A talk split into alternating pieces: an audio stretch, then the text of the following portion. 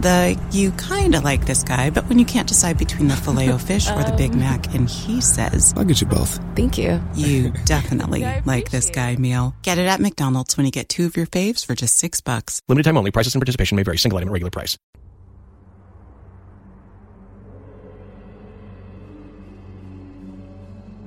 Long ago, in a time of darkness and tyranny, there was an evil king who threatened the land and its people. The only hope was an incredible alliance between a man of honor and a creature of legend.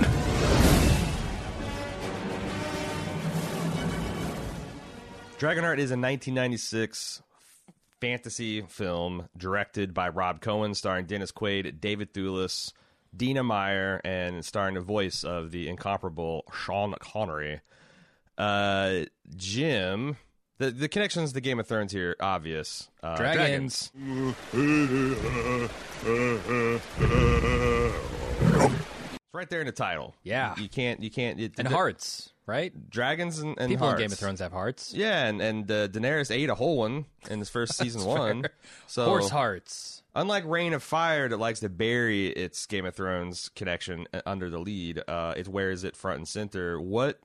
Talk about your history of Dragonheart. What do you think of it, et cetera, et cetera. I can't remember ever actually having seen this movie, but you, I you know, feel you like see I this have. in the theater. Uh, no, definitely not in the theater. Wow, Um, okay. if if I have seen it, it's on TV. But I almost feel like this is one of those sort of osmosis '90s movies for me. Like Mm, right. I never caught all of it. I caught clips, and my friends talked about it, and I just sort of feel like a sh- I have a shared experience of this movie, even though Mm-hmm. I've never seen it. Uh, so that's kind of where I came into this movie uh, from. And I watched it the first time for the live watch, and I thought, man, this is an awful movie. I really hate this movie. And then on my second watch, I'm thinking, no, I don't hate this movie, and it's not an awful movie. It's kind of just like a '90s mid-budget movie. Yeah, and You at some points, some of it pretty good, but at some points, the quality just inexplicably falls through the floor. Yeah, and it, like it's sort of miscast, and Yeah. like I, it, it the tone doesn't quite hit right. But that's kind of '90s mid-budget movies in a nutshell, isn't Right. it? Yeah. Like unless you were doing really stellar work, which it's funny because they they Amazon wanted us to roll directly from that into Jurassic Park, which is a stellar '90s movie. Uh-huh. Yeah, yeah. Uh, unless you're doing those kind of big budget films with amazing directors, then this is kind of what you get. And I don't think it's awful. I think it's mediocre. Yeah, and I'm kind of of the same opinion. Um, it's a fun kind of '90s movie, and it has a lot of those fun. Like this is has a lot in its DNA in common with like Robin Hood, Prince of Thieves, um, and some of the other you know uh, medieval misadventures of the the late ni- '80s and '90s. But I started reading more about the making this film, and I started feeling bad because I feel like the person who wrote this, uh, this Charles Pogue character um, really had this idea of making like a modern day classic fairy tale in the vein of like a Princess Bride, something that all ages could enjoy. Unironically, it would teach like some positive morals and it would actually have like a strong narrative arc for the hero to go through. And they hired this Rob Cohen guy to direct it and he just went Guy Fieri on some of the aspects of this this this project. And they like you said miscasting the the guy that um, they wanted to attach this project was um, Liam, Nees- Liam Neeson. Yeah. and I think about what, and nothing against Dennis Quaid because I like Dennis Quaid as an actor, but I when I when when I well, as soon as I heard that I'm like, holy shit! The character of Bowen would be twice as good just putting Liam Neeson in there because he's not struggling with an accent, he's not struggling with this weird gruff Batman voice. He's just believably this this knight of integrity and honor. Um, and I just feel like when I see things like that, and and we'll talk about this later in the podcast, where I see things where you know it's not like a massive missteps, although there are one or two scenes like that. But you think of like a a tweak here and there, and this could have been like a uh, a classic movie, and uh, it wasn't. So uh, if you're not familiar, if you're like Jim and you just kind of are vaguely aware of Dragonheart, this was this movie came out in 1996, and it's about a knight who is one of the last that holds the old Arthurian code of chivalry and, and honor. and he's trying to instill this into a young boy prince, a very uh, a, a, a young Prince Joffrey type. And remember the old code. Then you'll be a greater king than your father. um, because his father's a real shit, and the son is is is wounded in this peasant battle that his father is fighting. And Bowen, the knight, and, and his mother, the queen, who has great respect for the ancient ways and the weird quasi dragon religion they have in this this universe, uh, take the boy to be saved by a, by dragon magic. Um, the dragon infuses half of his dragon heart with the humans in some magical process that sustains the boy's life. But then the boy turns into a real shitter, and he doubles down on all of his his father's policies.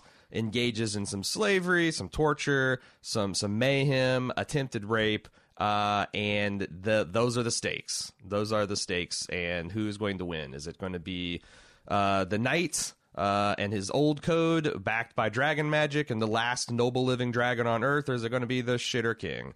Uh, spoiler alert, in real life, the shitter king's won. We have no more dragons. We have no more men of honor.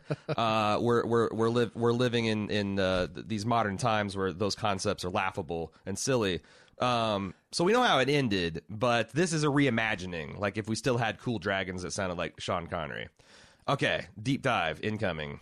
All right, let's let's start with the themes of this film because I think like the the central one is this idea of like you said the old code versus essentially people without honor. Social which- Darwinism. Yeah, they're they're saying all modern people have no honor. There's there's nothing good left in this world. Yeah. Uh, everything that was good ever that ever existed came from our past, Mm-hmm. and we have no hope. And somehow this this old ancient being, this dragon, is going to give us hope back Right. uh, I, I reject on the face of it this entire assertion. Sure, sure. That, that anything was ever better in the past. Right. Nothing has ever been better than it is right now, and nothing will certainly not. ever be better than it is in the future. Uh-huh. So, like. The idea that somehow these noble men existed and weren't playing on their own terms Uh huh. is in my mind completely ridiculous. And Mm-hmm. the only reason that people think that is because they were so fucking busy surviving at the time. They didn't have time to deal with the injustices and the harsh cruelties of of the societies that existed then to actually give enough of a fuck to, be or to have time to do anything about it. Well, especially because like I do think there's moments in time where things are measurably worse. Um, like mid 40s Germany, uh, bad place. Uh-huh. Um, but uh, yeah, like when you look at like like generational time spans, and that's what this movie is proclaiming that there was um there was this period of time where it's just gr- gradually centuries long descent into barbarism and bullshit. Yeah. Um, when you know, like that's the other thing is also King Arthur's not real history. Uh, we could we could we could we could po- we could tear apart this this film's premise, but so it's so does it work on a fairy tale logic or? It seems like uh, yeah, I- or- I mean, I think so. If you if you if you ignore, you know, the the more disturbing parts of of this film's message, okay. uh, or or the false parts of it, You just then, want to yeah. argue for general uh, appreciation for modernity, sure. which which I, I wholeheartedly support. Uh, then yeah, I, I think it holds together. Um, on, on first watch, I was very confused because we were cracking jokes over it, but Mm-hmm. second watch, eh, yeah, I didn't have so much of a problem with it. And I think the the shame of it is, like you mentioned, this movie got bastardized in the creation uh, Right. process, and whatever you know cohesive storyline and and thematic through lines that the original writer had developed in that script i feel got minimized in favor of doing things that were crowd pleasers. Uh, and it, it's a real damn shame because i think like a good portion of this movie holds up and it's the silly stuff that's interjected by this new directive force uh, that kind of brings the whole movie down Yeah, and I feel like the soundtrack is almost like a guide to that. Um, like th- I think this has Yeah. got when the movie gives a shit a pretty damn fine soundtrack. Uh, very James Hornerian, uh, Lord of the Rings, stirring epic. You know, lots of horns and. Uh, rolling drums and whatnot, and then you get into some parts where the movie is trying to be uh, like, like provide comic relief, and it turns into this uh, jaunty heist, like uh, I don't know, children's television show music, and it's it's like almost like you can tell that it feels like that this stuff was forced on it by an outside like like this this is this is parts of some other person's vision intruding on the thing and the movie itself resents it. Yeah. like uh the performances aren't as good um uh, uh, there's uh the, the the music isn't as good. The dialogue and writing and all that stuff. Anytime the movie tries to go into silly gear um it's not great. And watching like jason isaacs trying to be silly early on in his, his career um if you don't recognize his name uh, Jason Isaacs was is the latest captain of the Star Trek Discovery from season one, I guess, uh, and he also is notably uh, the the patriarch of the Malfoy family in uh, Harry Potter. Um, yeah, I struggled to come up with what I had seen him in while we were he's- watching He's this. Bloody Bannon in The Patriot too, the old Mel Gibson. Yeah, no, he's a lot. Yeah. I've seen him in a lot of movies. But he's also he's always this like kind of severe, imperious character, Yeah. and here he's kind of a buffoon, and boy, he does not wear that skin uh, well. A road tax, King Arnold. Hmm? A road tax. I mean, they are your roads after all. People really ought to pay for the privilege of using them. And those that can't pay, of course, will have to work it off. Ingenious, Felton. Only you could keep such a good brain under such a bad hat. But no, I, I I forget where I was even going with with uh, well, one of the prime examples of this movie being oh the uh, tone, the tone problems. yeah. being completely screwed up. Uh, so yeah, there's a lot of stuff with the tone.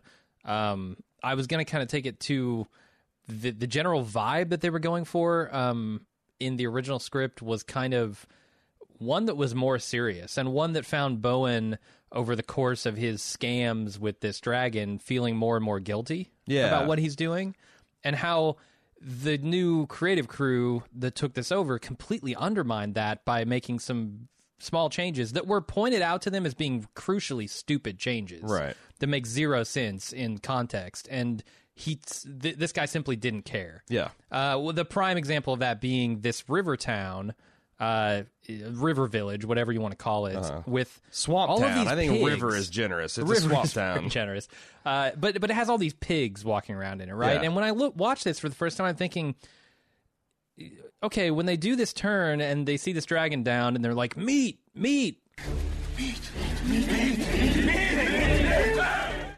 I'm thinking this is not the first time these people have tasted meat. There is meat all around. them. Yeah, there are there are rotund rotund pigs. Literally There's ten pigs for every one person. Yeah. Yeah. And maybe Uh, they're the king's pigs, but if you're starving, if you're choosing between cannibalism, which is where they that's where they go by the end of this scene. right, And, and so I'm thinking, is this really your your idea of meat here? Doesn't make any sense. And apparently, these pigs weren't originally in the script. They they weren't meant to be there. And when they were put into the film, uh, this Pogue guy says. Look, this doesn't fucking make any sense. Right. These people are yelling about meat. They're starving. They're turning to cannibalism at the end of this scene, Right. and they have readily available meat all around them. What are we doing here? and they and and they the guy just said, "Nah, fuck it, I don't care." and they're barely making the point. Like they, there's a single throwaway line where Sean Connery's dragon Draco, as he springs into flight, ponders When you squeeze the nobility, it's the peasants who feel the pinch. like, "Are you really making things harder for the the the, the shitty king or his people?" And but like they were going to originally in the script show you that as he works Yeah. his way from village to village, these set pieces they get That's poorer and be- poorer, and the dragon is kind of like testing him. And Bowen is you, you find his you know conscious being pricked Yeah. leading up to this the this big set piece at the starving village, and they completely undercut the the themes they're trying to build there of like you know what does the old code mean? The old code means sh- shitting on the the brutal king at the expense of his people. Mm-hmm. Then, but they they com- they completely lose that plot do. and even the one point they're making as a gag that these these people are going to be angry and want to eat the dragon slayer if they can't eat the dragon is undercut by the plethora of fucking pigs. Right. Yeah, the the movie becomes a mess when you start interjecting things that don't belong there. Mm-mm. Uh, and and to your point, you know about the tone, I felt like the tone was mismatched through most of the film. Uh, anytime they go extremely silly, like you know this this road toll thing, I don't I don't even really know why the road toll thing needed to be there. Did we not know that the king is evil enough? right. Uh, when he's enslaving people to build his towers, do do we really need the road tax as the final cherry on that cake? Yeah. Like, what the fuck? And maybe you could even make that if you do it better and you have someone that actually is kind of that scheming mani- like I just don't buy it from from uh, this this guy. I don't buy uh, for I don't think Lucius Malfoy fits the like oh someone's going to throw a ridiculous suggestion as something that would be so far over the top that no one would ever seriously consider it and that actually is his springboard for a fucking a solid idea. It's so fucking forced and weird and and not and not done particularly well.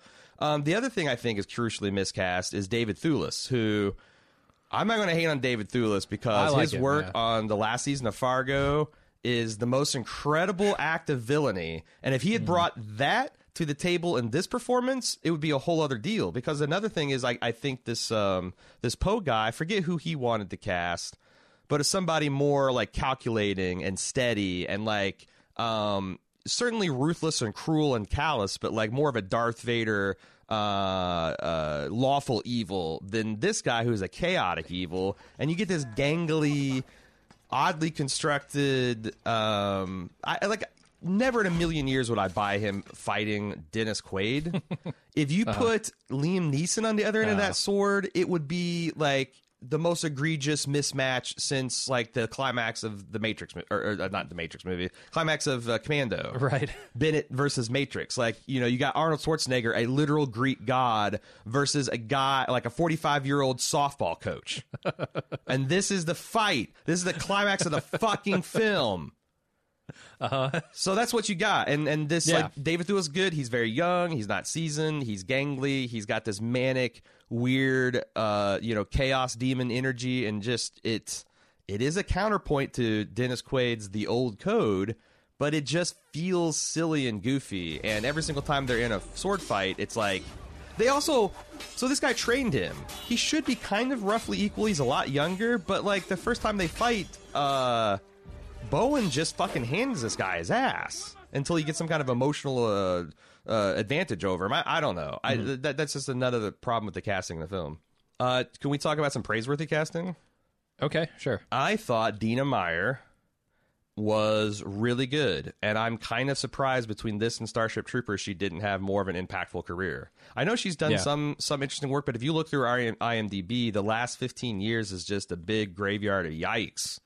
Like like uh, uh, uh, science sci-fi original kind of level yikes. Uh, Uh, so much so that she's back to doing Starship Troopers sequels Mm. in 2017, which is a bad sign. yeah, and they're not even direct to video. They're not even direct to on demand. They're just direct to Pirate Bay. I think they're just like direct to the director's film collection. like, Yeah. he's he's springing for a six hundred dollar camera. It's and, never going to make it off his hard drive. Yeah, two days of shooting, and then he's just like, "Yeah, that's my movie. That's just for Um, me." But no, she's like really plucky and and, and winsome, and uh, she's also got this kind of sturdiness to her. So she's when she starts having to swing around the swords and axes in the third act of the film.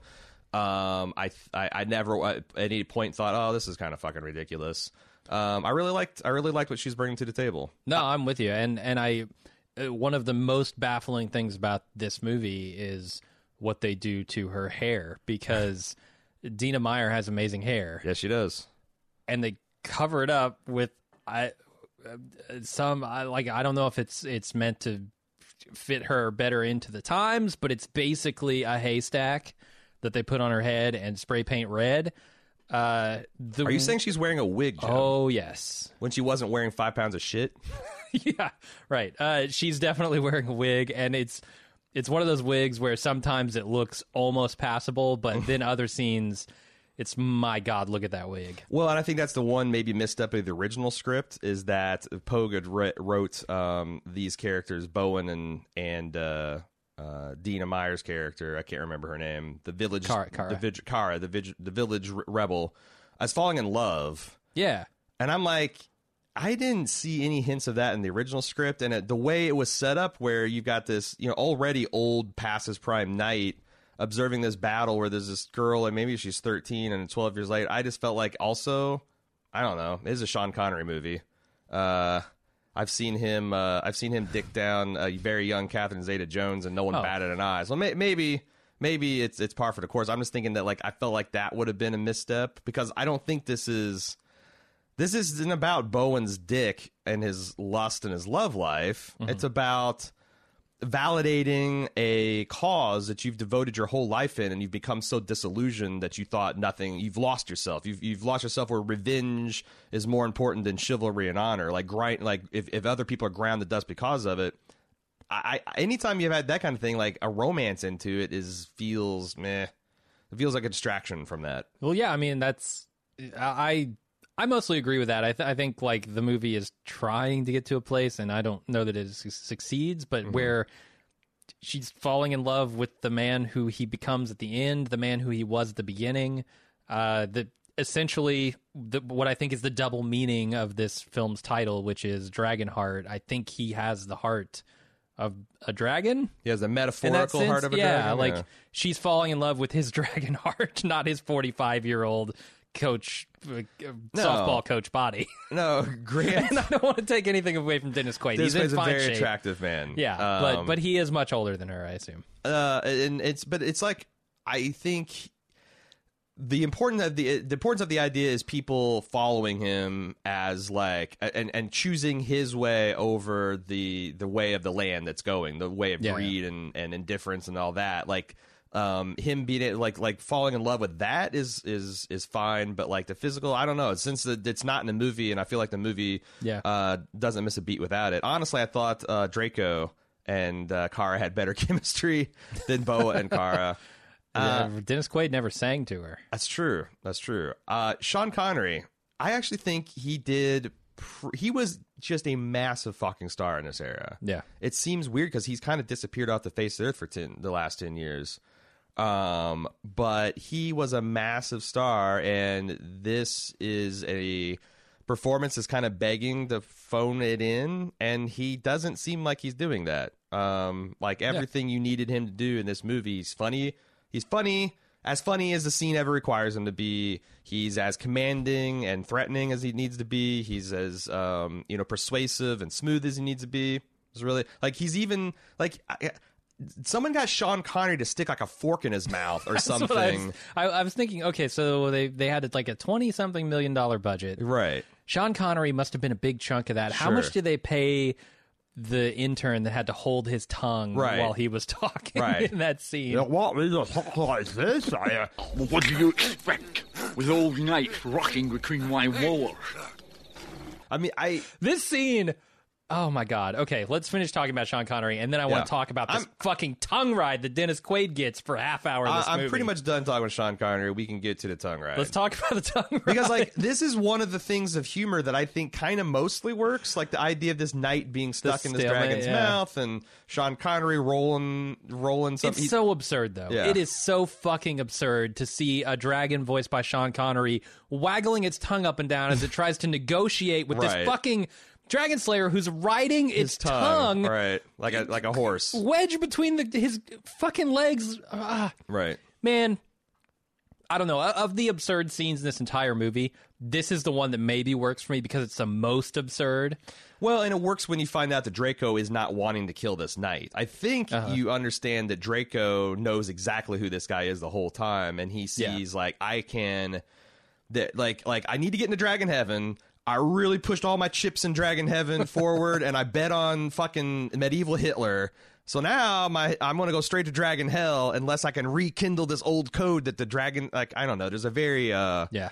honestly shit. How much of Skyrim was inspired by this fucking movie? All of it. the 100%. default out the the, the the the cover outfit of the uh, fucking uh, Dovahkiin or whatever the fuck his name is absolutely is a dragon hunter from this movie. Oh, I've seen the helmets that they wear in Skyrim. It's on the cover of the fucking game. Yeah, no, that's what I'm Uh, saying. oh, they they're like one That dragon outfit. shout away from having Skyrim in this movie. yeah, like if if if someone Fus Ro Dah'd instead of Yeah. shooting a fucking uh, what what do they call those uh, scorp the the big uh, crossbow things? Uh, Ballista. But yeah, and if, if they had a Fus Ro Dah instead of that, you'd have been in Skyrim. Yeah. Um, but yeah, they kind of have that like the dragons somehow redeemed, like the nobility in humans came from dragons, which is another kind of like a bullshit concept in my mind. But you know what? It's fantasy. Who cares? Yeah. Um, sure. All all, all things good in humanity came from outside sources. Why not? Why not? Um, well, I was wondering about the lore of the dragons in this universe because Yeah. there's there's some shit going on here. Like dragons can speak English. Sure. So I was I was thinking up until Dragons you gave humans the English language, boy. they speak a form of English. uh, so at some point I was thinking, okay, well maybe you know the the dragons uh, mixed with the humans enough to where they picked up the language. It seems almost like we may have gotten our language from the dragons potentially. Well, except for Sean Connery tries to pronounce his name, and I think you're going to get a whole bunch of uh, Dovahkiin type growls and grunts and all that, and then he had a arm attack. So we never get to, but I, yeah, but uh, you also like humans have multiple languages, right? So like No, that's true. dragons might just be speaking Oh, I see both what you're saying. both basic, Yeah, you yeah, know, yeah. and also dragon. Yeah, yeah, yeah. Uh, and then they passed it on to us. More likely, I think they learned our language because they had to look over us or, Hmm. or watch over us, rather. That's a really cool science fiction idea. Like if dragons were essentially the humans in the role, and we're like the dogs, and they we were just Yeah. kind of like these cute things that they started raising for shits and f- giggles, and It's pretty close to that in this movie. they modified us because like the more intelligent we were, the uh, the the more charming they found us, and like eons pass, and they have these talking monkeys, and oh shit, what do we do? We better teach them how to behave and start wiping their own ass. I mean, that's kind of like a, a neat neat concept. And I'm I'm confused also because the movie, I think, implies that dragons live forever in this universe, or at least, at the very least, Einon thinks that dragons live forever because Right. when you know he's at the. We go to the climax of the movie. He gets shot in the heart. He pulls it out and he goes, "Oh fuck, I'm immortal. I better save this dragon mm-hmm. so I can stay immortal." Mm-hmm. He runs over to the dragon and he's like, "No, I don't kill him. I want him alive and safe, safe for all of eternity." So he, at the least, thinks that dragons live forever. Yeah. Where would he get that impression? I, I suppose. his mother's drag but i guess that's the other thing is the the his the queen mother the dragon lore expert almost all of her scenes and stuff and lines were cut so i'm sure there's probably stuff where they explain like what all this th- this that this means um Yeah. but they don't i, I they, don't know they don't explain the magic that links them until the very end. but i feel like that I, the concept of these linked identities where one person feels the pain of the other and they're like their their lot their Yeah. sensories are I feel like that's a well enough established fantasy concept that I'd rolled with it. It seemed to bother you a lot more than me. Well, it is. It, it's a definitely a well-established concept, but usually the way that it works Uh-huh. is whatever happens to one also happens to the other. Not whatever happens to this one only happens to the other, because this guy gets shot straight through the heart with an arrow, Right. and the dragon falls from the sky, but he just pulls the arrow out and he's totally fine. Sure. So whatever happens to him seems to only happen to the dragon, Hmm. But it doesn't work in reverse. Whatever happens to the dragon happens to both of them. Well, he it, it did doesn't though, because like the dragon injured his hand deliberately at one point, so that uh, Einon would have to drop his crossbow or sword, or whatever dagger, or whatever he's holding against uh, Uh-huh. Dina's throat. So I think it does. It's just you don't see the the dragon's not uh, intentionally hurting himself off. Uh, He should have been doing it more often. Like he could have broke both yeah. of his legs at the beginning of the combat. But, but I don't understand why he can just pull an arrow out of his heart and be okay. Well, also does does Einon have to be mortally like? Because I'm is this like a Harry Potter Horcrux situation where what if Dra- what if Draco just kills himself? Mm-hmm. Uh, does that instantly kill Einon, or is this Einon now mortal? I assume it would instantly kill him because what happens at the end of this movie amounts to that. Yeah, but he had already taken massive mortal damage. Like he'd fallen for five stories, he'd gotten uh, stabbed through. So, like, what if that? Right. That you know his dragon heart no That's why. I'm saying it doesn't seem to be a two way street here, completely, completely parallel. It seems like there's something that affects the dragon when it happens to Einon more than the other way around. yeah, yeah. And I don't know if that's intentional or just kind of an eh, whatever on the part of the filmmakers. Because I guess yeah, if if if, if at any time Draco could just have dot killed himself, I mean, there's an argument that he should have had uh, Bowen just run him right through. But I guess the other thing is the dragon wanted to make sure humans was redeemed, and he needed some leader like Bowen that he could leave and trust. Hmm. He did need to change the heart of, Yeah. of Bowen at that point because Yeah. it, it's amazing what it takes to change his heart. It, how little it took to change the heart of Einon. Right. Because it's hilarious to me that Einon goes into that cave with his heart pierced and the dragon gives him half the heart. And as he's being fucking carted out on his what would have been his deathbed if not for this heart, he looks at the slaves and he's like, Yeah, I think they should rebuild my fucking castle for me. Yes, like he yeah, he has not even begun to recover yet, and he's already broken his oath. Yeah, and that's the thing. I I thought that that's another thing they misplayed. Like Bowen's rage against the dragons, they should have made the boy less of an obvious rotter. Like um, that should have been a big reveal at the end of the movie. Was like you know when he's talking about the betrayal of the code, and he's like, I never believed in your fucking code. I wanted you to teach me how to fight, and this is how I used you. But we fucking knew that because from the very beginning of the fucking movie, this this boy Prince was he's a he. It's like it's like he's acting like like King like like Prince Joffrey, and like uh, Tyrion is trying to teach this kid like, hey. You, you, you know a, a a- peaceful people and a prosperous kingdom that's what you want that's your goal and this boy is like okay okay whatever um, but he's acting like Joffrey. And then when Joffrey becomes king and starts raping and murdering and pillaging, Tyrion would be like, "You've betrayed my teachings." Like, what, dude, you're just fucking obtuse and oblivious. and I, I felt like they could have done is, that. Maybe they needed 15 more minutes where they show like that the I, I don't know. I, I think they could have just played the boy as if he was an unironic disciple of Bowen, and then it's just a genuine betrayal that Bowen Yeah. doesn't find out until the end of the movie. No, I, I think you're right. A couple, a couple ten more minutes on this movie in the beginning would go a long way toward selling that betrayal, that relationship between these two people. Uh, Yeah. A lot of shit that just doesn't quite make the cut in this movie. Yeah. Uh, I want to talk about some of the things that the movie struggles with because, well, let's talk praise. Special effects on the dragon, I thought were of the era. It Yeah. it did seem like basically Jurassic Park era technology. So it's it's not. I don't think it's going. It's we're still a few years away from like the Matrix and Lord of the Rings and Phantom Menace, but we like in this era, this is kind of like state of the art. Um, but what's incredible is if I, I think Jurassic Park holds up, but one of the most visually impressive scenes in the original movie when I first saw it was when you know uh, the the character Grant sees the big Jurassic Park, like the big field of brontosaurus, well, ap- ap- ap- apatosauruses, diplodocus. I don't know what what they fucking call brontosauruses necks. nowadays. The long necks, the vegisauruses, and everything's kind of like in harmony, is grandeur. I think that scene looks like shit because they're very obviously low poly dinosaurs with poorly textured skin and bright fucking sunlight. And that's one of the hardest things to do. Mm-hmm. But it does, and unfortunately, Draco in 90% of his movie is a Jurassic Park dinosaur with wings mm-hmm. that breathes fire that is in full fucking daylight. And it's it's a little rough. It's a little rough. Yeah, a little rough, but not. Not, But they didn't fuck it up. rough. They didn't- like, someone- No, I've seen worse. I've seen much, much worse. people gave a shit. The people that are animating Draco, Yeah. and by and large, they did get a good job. What's our opinion about the the the wrinkle in this movie? Seems to be that dragons only breathe fire through their nose. okay. Like I mean, if you got two glands that kind of combine chemically to create fire, which I, I'm not even sure that's how this dragon works. Uh-huh. But a good place to separate those things is Left and right within nostril. two nostrils. Yeah, that's true. I That's feel like that's actually just sort of a natural evolution. So you're taking rain of fire dragon Yeah. physics into Dragonheart. Okay. Yeah, how else would it work? Because because I'm thinking like yeah, unless dragons evolved like a separate nasal and mouth passages, uh, uh, well, of course, a lot of scientists would say that'd actually be good evolution because we the only reason we fucking choke was to try to pass the life saving air through the same tube as we pass the life giving water and food. Now add fire to that.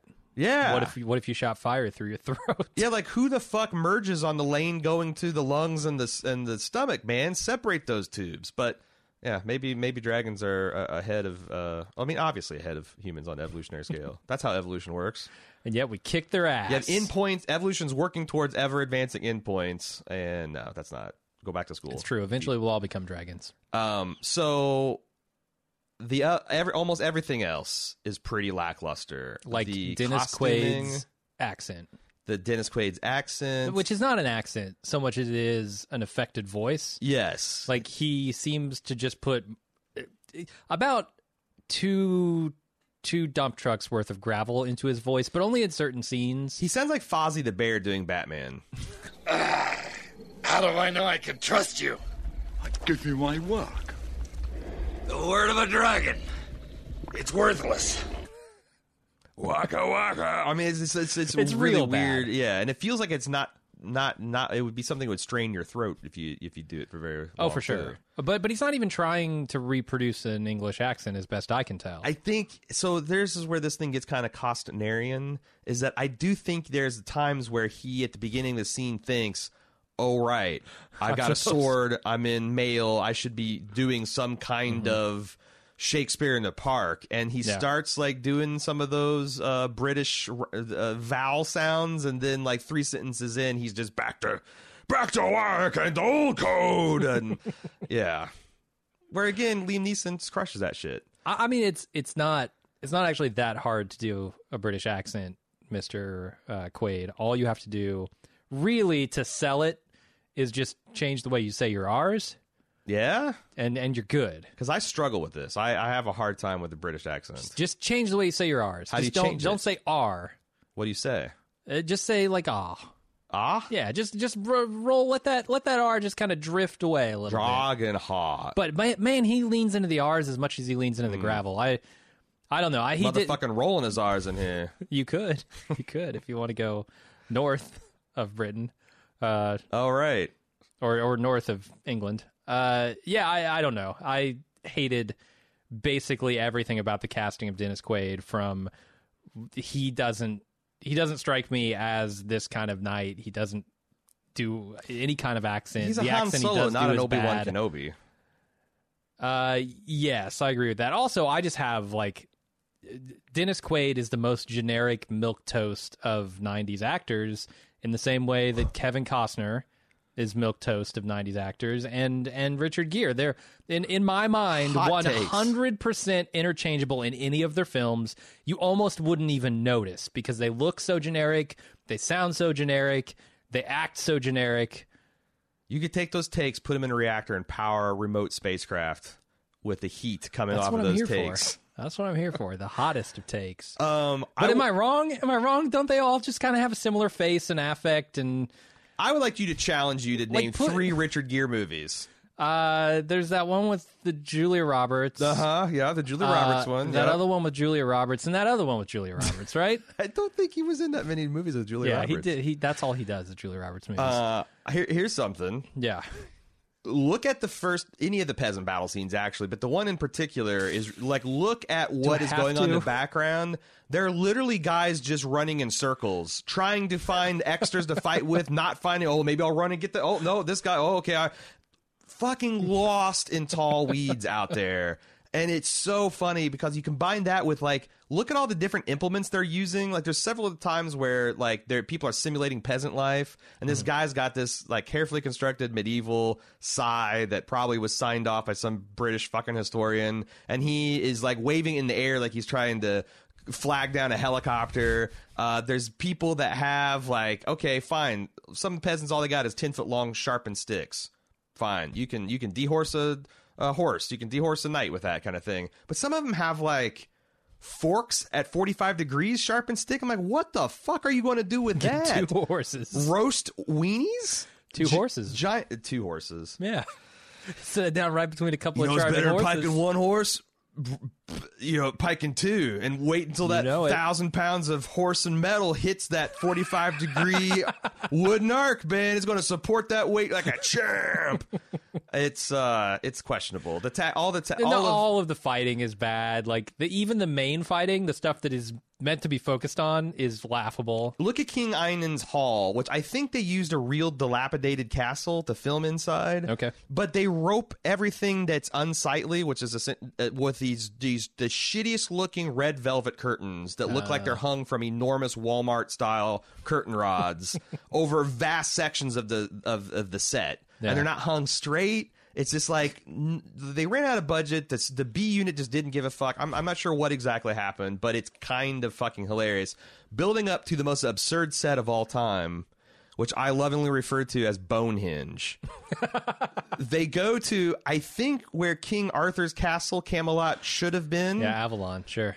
and they are on this thing and there's this ring of towers that look exactly like circumcised penises Mm-hmm. of various sizes and of course arthur's is the biggest one and it starts animating and talking Right. giving the code of the bone It is. The bone it is code. truly ridiculous. the old looking. bone code like man I, I feel like who submitted this sketch who looked at it and said yep i'm gonna build a model for approval. Who signed off on that model and then who actually built it without ac- anyone actually saying? Maybe they did. Maybe they said like are you are you sure you want to make this a big monument to the male phallus? And he's like yeah i need my pigs. I need my i need my Bonehenge. This movie falls apart without those those facets man and they're like, "All right." I mean, I, I thought I understood movie movie making Rob Cohen, but you know, you directed Triple X and the Fast and Furious, so Oh, did he? yes, he did. Wow. Yes, he did. So there you go. You gave that man a medieval, gentle medieval fantasy hero's tale, and he fucking threw Vin Diesel into it. Uh, the the other thing that we forgot to talk about when we were talking about the tongue ride scene yeah. uh, during the live watch, you questioned when the hell did we lose uh, Gilbert, the brother Gilbert? Because at some point, Yeah.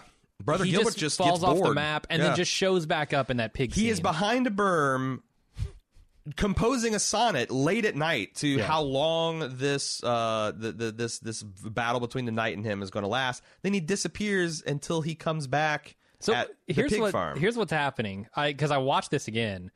So he at the end of that scene after he's composed his sonnet, or Yeah. Mm-hmm. maybe is like halfway through, he turns to the camera and he yawns and he falls asleep and he falls asleep. and he misses everything and of course then, And so the negotiation is still happening, right? And then like they come to this agreement, and and apparently when they come to the agreement, the the dragon Mm-hmm. and Bowen, they just take off and leave Gilbert there, right which I guess tracks That through the tracks, movie 'cause because Bowen, Bowen- doesn't want him there. yeah Bowen's kind of like yeah just get get the fuck away almost the entire so okay that so, makes so they just leave him sleeping in a field, and eventually he wakes up, and they do play that back in the movie. Like when he comes back to the pigs, he says, "I saw him kill almost two dragons." Yeah, yeah, yeah. I didn't actually see the death blow, but I assume okay on that second one. So I feel like it tracks. It was just kind of funny that they leave that character asleep behind a rock in a field as the other characters go off and have a big adventure. and then the other guy instantly comes back and vouches for you know Uh huh. But I guess like the guy did kill a dragon. Like I wish I'd seen how he'd killed the dragon because it's hard for me to believe that an Yeah. unarmed man, well, not an unarmed An man, but a man, man. with a sword